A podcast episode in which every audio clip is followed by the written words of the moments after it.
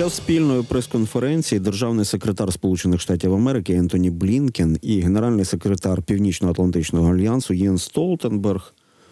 А, зокрема, я зараз наведу слово держ, держсекретаря Ентоні Блінкена. Він сказав, що пакет допомоги Білого Дому в розмірі 60 мільярдів доларів Сполучених Штатів вже кілька місяців перебуває в глухому куті, а без нього все, чого досягли українці, буде під загрозою.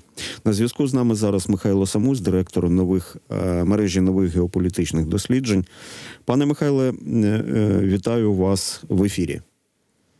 Вітаю вас. Американські політики, державний секретар, так і генеральний секретар Єн Столтенберг вже вийшли на, на частоті СОС, так би мовити, так і прямим текстом а, говорять американським політикам про те, що всі здобутки а, в протистоянні з Росією під загрозою в зв'язку з тим, що до що буксує допомога Україні. Як ви думаєте, такі впливові політики будуть почути почуті середовищем і колегами? Ну, ми знаємо, що там далеко не все так просто з точки зору внутрішньополітичних розкладів і е, все ж таки передвиборчої боротьби. Тобто, насамперед, е, е, звісно, не український фактор використовується там інші підходи, міграційна політика, і очевидно, що. Дональд Трамп хоче використати цей фактор. Я маю на увазі фактор міграційної політики і загрози з боку Мексики. Як це стверджується в повний скажімо так, з повним ефектом.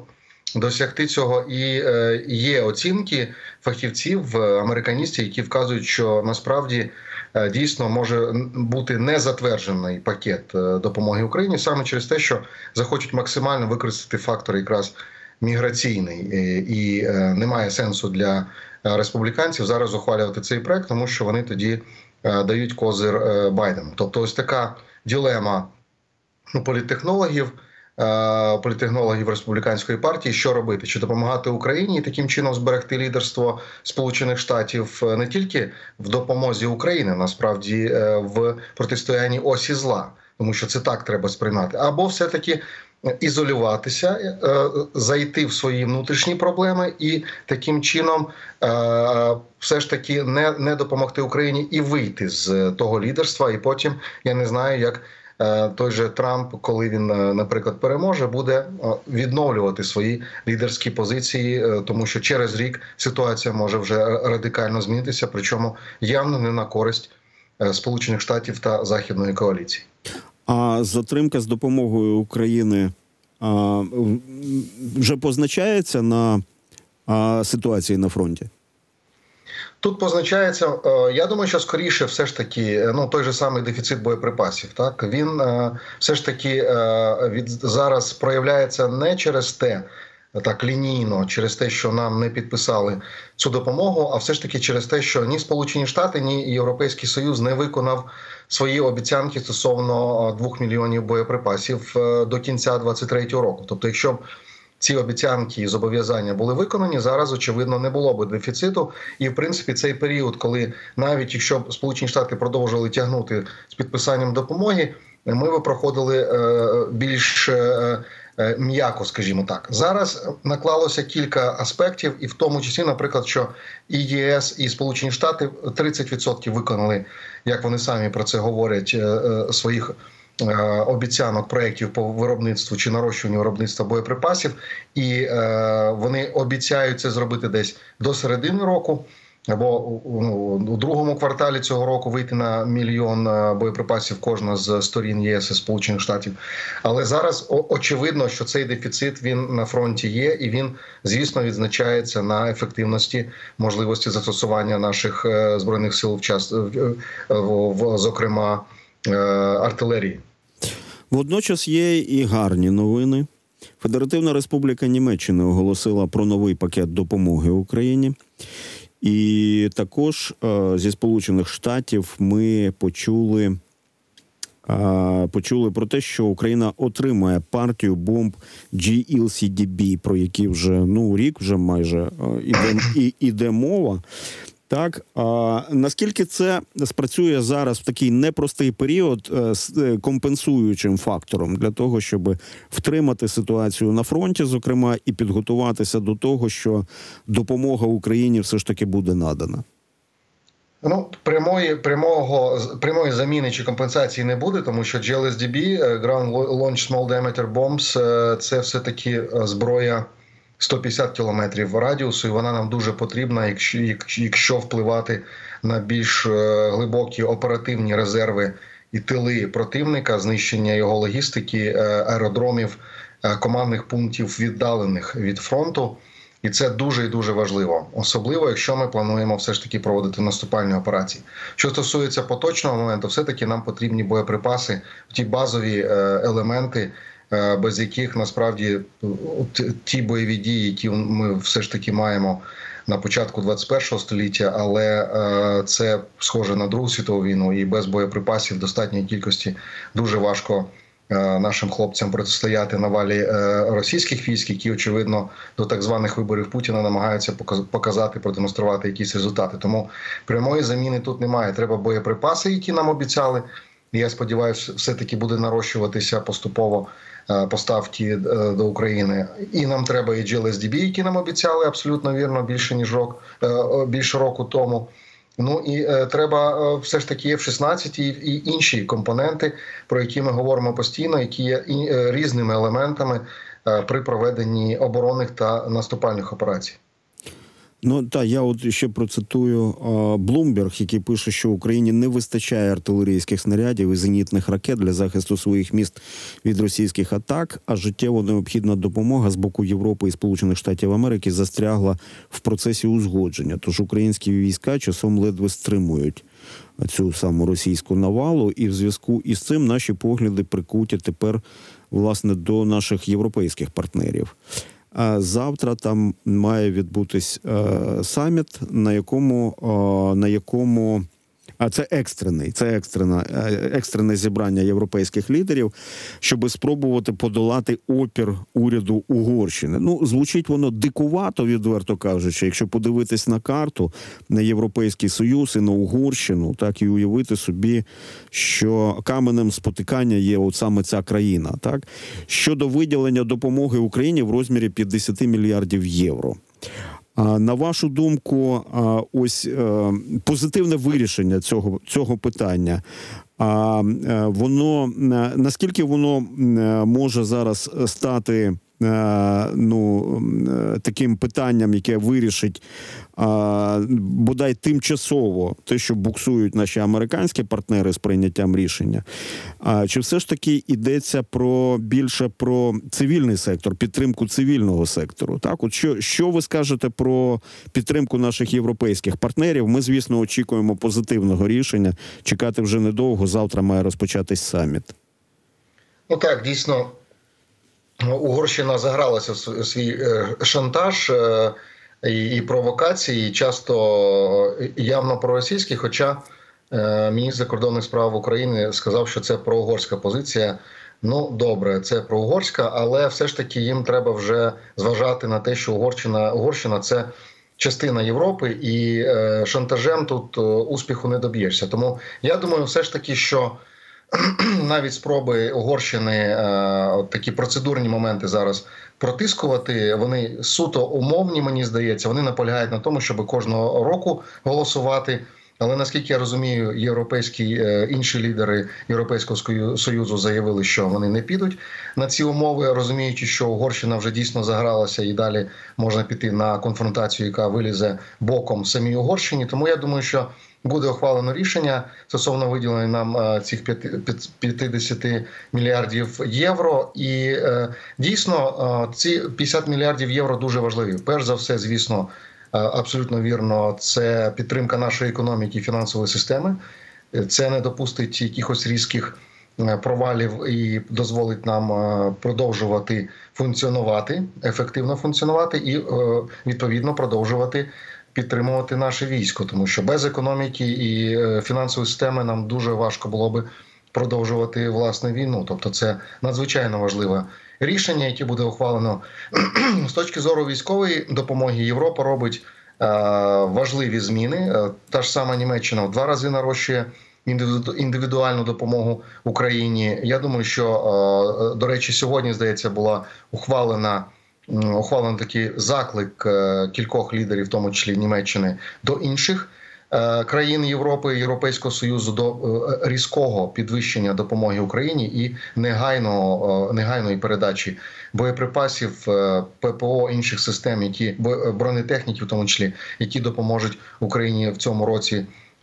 Протистояти Росії, і тут є важливий момент. Якщо ми дивимося, все ж таки на загальну е, на глобальну картину, то очевидно Європі треба е, більше і більше брати на себе відповідальність і лідерство не лише в допомозі Україні, а й в забезпечення власної безпеки. Тому що якщо Сполучені Штати і далі будуть йти е, на шляху ізоляції від глобальних процесів і відмовляться від лідерства в євроатлантичному просторі, а це цілком можливо в принципі то е, тоді Європі треба буде вже турбуватися про безпеку, власну безпеку самостійно, без Сполучених Штатів. Ну а у всякому разі, е, з набагато меншою підтримкою. І е, оцей процес, начебто, він іде на користь Україні. Ну насправді то Європа вимушена працювати в цьому напрямку і е, суто егоїстичних, суто Так це добре. власних Так інтересів. це, це добре, коли інтереси збігаються. Так, звичайно, це, це добре, що і наші інтереси нарешті європейські, бо вони часто розбігалися. Згадаємо ті ж самі е, ту ж саму політику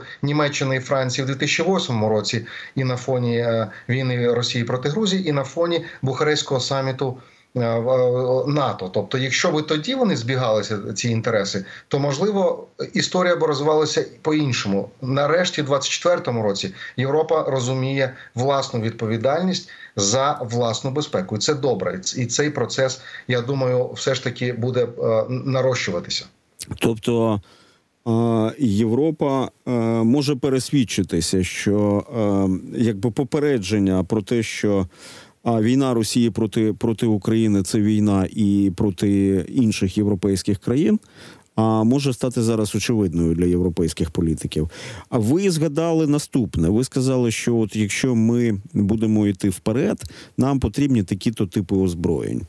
А якщо ми не будемо йти в найближчому майбутньому вперед, а будемо займати оборонні позиції. До речі, а, газета Вашингтон Тайм, вибачте, будь ласка, видання Вашингтон Пост. Вашингтон Пост повідомила про е, те, що в Білому домі якби готують нову стратегію для України, і там здебільшого мова а, іде про е, оборонну війну в даному періоді. Е, йдеться, звичайно. Ну, очевидно, йдеться про 24-й рік. А скажіть, будь ласка, а якщо а, ситуація буде розгортатися за таким сценарієм, ви думаєте, що пакет допомоги Україні має бути переглянутим? Е, Ну я відразу скажу, що я не розумію, як можна радити Україні сідати в оборону, оскільки е, тим більше адміністрація, яка не впевнена, чи буде в Білому домі в наступному році. Тобто, очевидно, що ну, якщо так е, вже так цинічно і відверто говорити, якщо люди, які не знають, де вони будуть в 25-му році, радять нам зараз заспокоїтися, сісти і просто е, сидіти в обороні. А далі в 25-му році розгрібайте як, як хочете. То мені здається, що це підхід трошки такий егоїстичний, і вони е, ці люди, які можуть готувати, я не знаю, тому що повідомлень в західній пресі завжди було багато, і дуже мало було підтверджень е, цих джерел, що вони дійсно такий план мають. Можливо, це не план, а можливо, це якісь рекомендації е, аналітичних центрів. Таке часто буває, що видається просто робота аналітичних центрів за те, що білий білий дім готує якусь стратегію вже для України, тобто трошки інший статус. Цих е, документів може бути. Я вважаю, що е, ну, якщо дивитися так е, реально, що відбувається зараз, Росія нарощує свій е, військовий потенціал, військово-промисловий потенціал осі зла, тому що фактично Північна Корея перетворюється в такий собі військовий цех е, е, вісі зла. Е, Іран так само допомагає, і е, ті недоліки російського ВПК, які у нас ми знаємо, вони не здатні насправді випускати достатньо боєприпасів якісних бронетехніки і так далі. Зараз виконує цю- роль Північна Корея. Тобто, якщо ми сядемо зараз в оборону і дамо Росії е, цілий рік нарощувати, е, концентрувати свої запаси, запаси ракет, які також можуть виготовлятися і Росією, і Іраном, і Північною Кореєю, там ще Китай е, на фоні Бованії з, такою економічною підтримкою системною. То я думаю, що в 25-му році, ну я на- наприклад не можу собі уявити, якщо Росія, наприклад, почне стратегічний наступ десь в листопаді е, 24-го року. То в якій формі ми зможемо е, протистояти цьому стратегічному наступу? Ну можна уявити, що ми можливо до е, лютого наступного там 25-го року не здамо багато територій. Але яка буде реакція нової е, чи старої нової, чи нової нової адміністрації Сполучених Штатів і Європейського Союзу на таку політику, на таку стратегію України? Що ми цілий рік просиділи в обороні, а зараз знову просимо про допомогу, так? А який сенс допомагати, якщо величезні суми грошей е, Європа 50 мільярдів виділяє зараз, е, Сполучені Штати 60 мільярдів доларів, і це все буде просто для того, щоб посидіти в обороні. А потім ми скажете, давай ми скажемо, давайте ще раз нам давайте 50 і 60. Е, Навіщо ми е, будемо готувати наступ? А зможемо ми готувати наступ у 25-му році? Я, наприклад, не знаю, чи можна нам в- нашій ситуації цілий рік займатися обороною. Тобто можна, наприклад, будувати фортифікаційні е, інженерні, дуже підготовлені лінії оборони і на сході, і на півночі, але ну без того, щоб тиснути на центр тяжіння, center of gravity цієї війни Крим. Я не знаю, це буде, мені здається, неправильне рішення, якщо ми сядемо в оборону на цілий рік і будемо чекати, що ж, е, поки ми зберемося сил е, на 25 рік, як нам пишуть е, західні журналісти. А Росія не збере більше сил на 25 рік. Звісно, збере. І, і, і, як ми тоді будемо виходити з цієї- ситуації, якщо новий президент Сполучених Штатів скаже: Я не вважаю за потрібне взагалі розглядати питання допомоги Україні, бо вона просиділа цілий рік, витративши наші 60 е, мільярдів доларів просто на будівництво бетонних споруд. Е, Далі що? І от, от тут в мене виникає запитання: чи варто нам прислухатися до таких порад? До речі, е, наші європейські партнери називають наступні цифри. Зокрема, е, міністр оборони Естонії Ханно Певкура він сказав, що Росія має намір отримати близько 4,5 мільйонів снарядів. А як з власного виробництва, так і поставок, про які ви згадували, поставок з північної Кореї 4,5 мільйони. А ми знаємо про наш діалог із країнами е, НАТО і Європейського Союзу щодо- постачання боєприпасів. А, і, е, е, на жаль, домовленості не були виконані, але водночас я чув такі оптимістичні заяви, наприклад, від представників компанії Rheinmetall німецької, про те, що а, темпи збільшуються там в геометричній прогресії, виробництво мається на увазі, і навіть е, я чув таку описову фразу про те, що те, що раніше робили впродовж 10 років, зараз е, виготовляється впродовж місяця. Як ви вважаєте, цивілізованому світу вдасться вирівняти цей дисбаланс? Якщо американці е, виділять нам допомогу, тобто це будуть в тому числі інвестиції, звісно, в американську оборонну промисловість, яка також нарощує виробництво боєприпасів, то я думаю, що є шанс, що до кінця року, наприклад, нам буде в сумі передано там е, більше 2 мільйонів е, 2 мільйонів боєприпасів. Це е, в принципі дозволяє е, Збройним силам України витримувати темп 5-6 тисяч снарядів на день. І це пристойний, пристойний темп. Е, Бо росіяни, якщо вони отримують 4,5 е, мільйони боєприпасів, снарядів, то це буде означати, що вони можуть е, і 10, і 15 тисяч на день використовувати. Зараз у нас велика різниця між росіянами і українськими збройними силами. Вони можуть використовувати до 10 тисяч, бо до них прийшов транш північно-корейських боєприпасів. Ну, у нас набагато менше, скажімо так, без уточнень. Я хотів би ще нагадати просто до цих 4,5 мільйонів е, штук боєприпасів. І ще, наприклад, 4 тисячі або навіть більше шахедів. Так, це теж навантаження. Плюс е, ті можливості Ірану і Північної Кореї з виробництва балістичних ракет. Е, Тобто е, Росія зможе, наприклад, більше виготовляти разом е, з своїми союзниками по вісі зла ще ракет балістичних, а можливо і крилатих. І тут виникає запитання: чи час нам сідати в оборону, чи все-таки спробувати змінити ситуацію? Бо е, якщо ми вийдемо в 25-й рік ну, в тих же позиціях, що й зараз, то 25-й рік може стати е, роком, коли нам просто скажуть. Хлопці, треба підписувати е, м'яко. Вони назвуться капітуляція, але можна назвати е, все ж таки якийсь мирний договір з Росією. А мирний договір це означає для України все ж таки капітуляція в тих умовах, яких ми знаходимося. Це капітуляція, бо Росія буде вимагати багато чого від нас. Е, Перше, це звісно збереження територій окупованих. Е, Ні НАТО, ні Європейський Союз, і звісно, зняття санкцій з Росії. До чого це призведе? Е, Ну до я не скажу катастрофічних е, результатів, але трагічних результатів, в тому числі і для України, і для Європи, і для Сполучених Штатів. Все, що схоже на капітуляцію, це все ж таки призведе до катастрофічних результатів. І тим більше, я думаю, у росіян заготовлений текст такої в лапках угоди. Вони ж намагалися її проштовхнути в Туреччині в березні 2022 року. Чи не так? Так, так. Тобто, там всі ці всі ці умови е, вони відомі. А зараз я думаю, що дехто думає, що апетити у росіян зменшилися, бо вони понесли великі втрати. А мені здається, навпаки.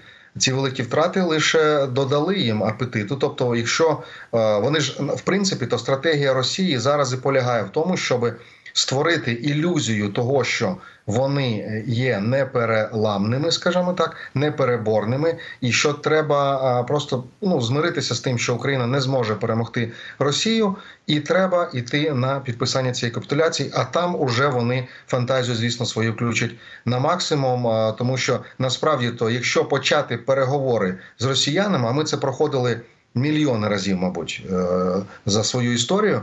Якщо ти починаєш переговори з росіянами, там вже е, начувайся. Тобто тебе точно обдурять, точно обкрутять і е, використають і гібридні методи, і будь-які методи і спецслужб для того, щоб підписати такий папір, після якого ми будемо всім е, винні, і таке враження буде, що це ми напали на Росію, а не Росія на нас. І ще й Росі... ми Росії ще й винні залишимося. Борги за газ нам якісь ще всунуть, як вони це робили там в 90-х роках. Пам'ятаємо, що ми віддали їм і ракети, і стратегічні бомбардувальники. Все це за, за той газ. І ще й залишилися, до речі, е, нас залишився, за який ми утримували Чорноморський флот в Севастополі. Це така політика Росії, і вона не змінилася. Вона лише набуває ще більш огідних е, рис. Тому хтось е, можливо роз- розраховує там підписати якийсь красивий договір з Росією. Цього не буде абсолютно. Ну так, передали росіянам 575 крилатих ракет, частину стратегічних бомбардувальників. Знаєте, мене завжди цікавить питання: а ті політики, за часів яких все це відбувалося, і які впливали на процес, вони де зараз? Ну, наприклад, Леонід Данилович Кучма, до прикладу. А, риторичне питання. Скажіть дуже дуже коротко зараз. Все ж таки про оборонну війну. А, керівник військової розвідки України Кирило Буданов каже, що зараз триває наступ росіян. А от далі наш хід. А, і в цьому контексті я це зрозумів так, що зараз. Українці все ж таки вбивають цю російську армію. Та? Тобто це і Авдіївка, це і інші напрямки. А, і після, після цього буде вже е, українська відповідь. Е, Ми не будемо говорити про нашу відповідь, це недоцільно і не потрібно. А що ви можете сказати, в якому стані може бути наш ворог після такої спроби е, розгорнути наступ на кількох напрямках? Так, вони з жовтня продовжують. Ми бачили це. е, Ну на Куп'янському напрямку ще раніше вони починали, були спроби і в серпні, і в вересні. Але от е, такі ак- активна фаза, наприклад, на Авдіївському напрямку, і потім знову ж таки на, на інших напрямках вона включилася в районі 10 жовтня. Після того вони робили е, спроби прориву такого нахрапом і е, на Бахмуті, і на Куп'янському, на Лиманському. І навіть на півдні намагалися прориватися. Тут сенс, звісно, окрім військового сенсу, тому що ну дійсно Росія веде проти нас війну, тому вони можуть е, е, по-різному діяти з тактичної точки зору. Тут же є ще й політичний аспект вибори, так звані вибори Путіна. І тому у- тут е, оце знищення російської армії через те, що вони кидаються на амбразуру, скажімо так. Фактично е, з метою все ж таки досягнення якихось перемог для використання в пропаганді грає нам на руку, тому що вони йдуть на невиправданий ризик. Ми знаємо їхні втрати. Це купа відео. Є тут не треба нікого переконувати. Вони втратили величезні. Величезну кількість людей, величезну кількість бронетехніки, це так просто не пройде. Я думаю, що після е, так званих виборів Путіна, коли вони трошки видохнуть, І це буде десь е, наприкінці березня, в квітні. Їм треба буде е, перевести, перевести подих, провести мобілізацію, перегрупуватися і е, е, концентрувати сили. Тобто вони е, фактично весну і літо будуть відходити від оцього нахрапу свого. В принципі, вони дуже схожі Завершуємо, речі. пане Михайле, завершуємо. Так. Так, тобто, тобто е, з квітня вони почнуть перегрупування і мобілізацію, і тут дійсно наш хід може бути е, саме е, от в цей період. Михайло Самусь, директор мережі нових геополітичних досліджень, з нами був на зв'язку. Слухаємо новини.